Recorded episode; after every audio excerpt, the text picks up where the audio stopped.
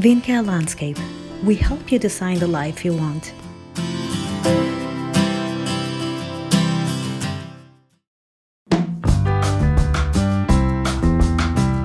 Hi everyone. We hope everyone is safe and sane in these crazy times. I'm Stephanie, Vinca's podcast host, and as always, here is to at Save the Instance, my co-host David. How are you, David? Hi, Stephanie. I'm fine, thank you. Hope you and all our audience are fine too. And remember to practice social distancing and self isolate if you can. That said, let's start with today's podcast. This time, we're going to talk about how to make alternatives for traditional pots. As we said in the last podcast, we need to make changes to our lifestyle that help our planet. Plastic was introduced as an incredibly flexible and adaptable material, but has soon become one of the biggest environmental threats we now face. Gardeners have been using some alternatives for their plant pots to support the fight for sustainability and reduce as much plastic as they can. So let's talk about some ideas of household objects that make great plant pots. Something everyone has in their home is a teapot, which can provide a wealth of clever uses when it comes to indoor plants. So, if your favorite teapot developed a crack, making it safe to use, you can use it as a plant pot. Obviously, it will be better if it is of transparent glass, and that way you will be able to see the plants. Talking about glass things, you can recycle the jelly jars and sauce jars after they are empty. Obviously, clean it before using it as a plant pot. To remove the labels, soak the jar in water with soap for a few minutes. After that, you will be able to remove it easily. But if the jars still have reminders, you can use a little bit of alcohol. If you want to go beyond, there are plenty of videos on YouTube to decorate glass jars using materials such as chalk paint, sparkles, and ribbons. Another great thing to convert to a seed starter are toilet paper rolls, but maybe after this coronavirus crisis is over, because we know some of you may be thinking to use it to clean yourself in the ultimate circumstances.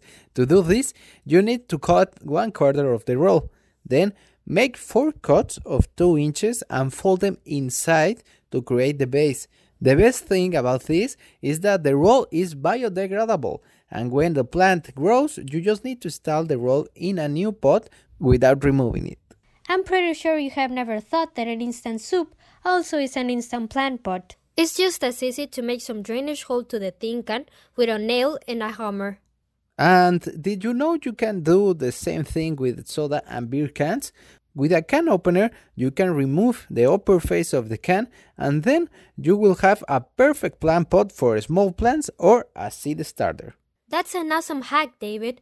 And if you don't like the silver color of the tin or the aluminum, you can use some paint to make it look better. In more solutions for soda consumers, or if you host a party, the big bottles of soda can be cut at half and you can use them as a traditional plant pot, but also as a hanging pot. The traditional pot, obviously, will be the base of the bottle. To make a hanging pot, you will need the half that has the bottle cap. Then punch three holes, tie a string through the holes, and you will have a hanging pot. Talking about parties and beer cans got me thirsty, but you know what kind of thirstiness. But before I got a drink, did you know you can cut the glass bottles of beer and liquors in home? You just need to tie a string soaked with alcohol wherever you want the cut. Put the string in fire for half a minute and then soak the bottle with cold water and then the drastic temperature change will make the cut. Another way to have a plant pot or a vase. We hope you like these ideas we gave you to keep you entertained during this quarantine. Please send us photos of your homemade plant pots. And if you want to find this and more info, visit vincalandscape.ca slash landscape hyphen articles. Thank you for listening to us. We are Stephanie and David.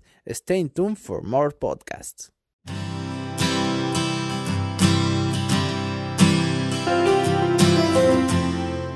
Vincare Landscape. We help you design the life you want.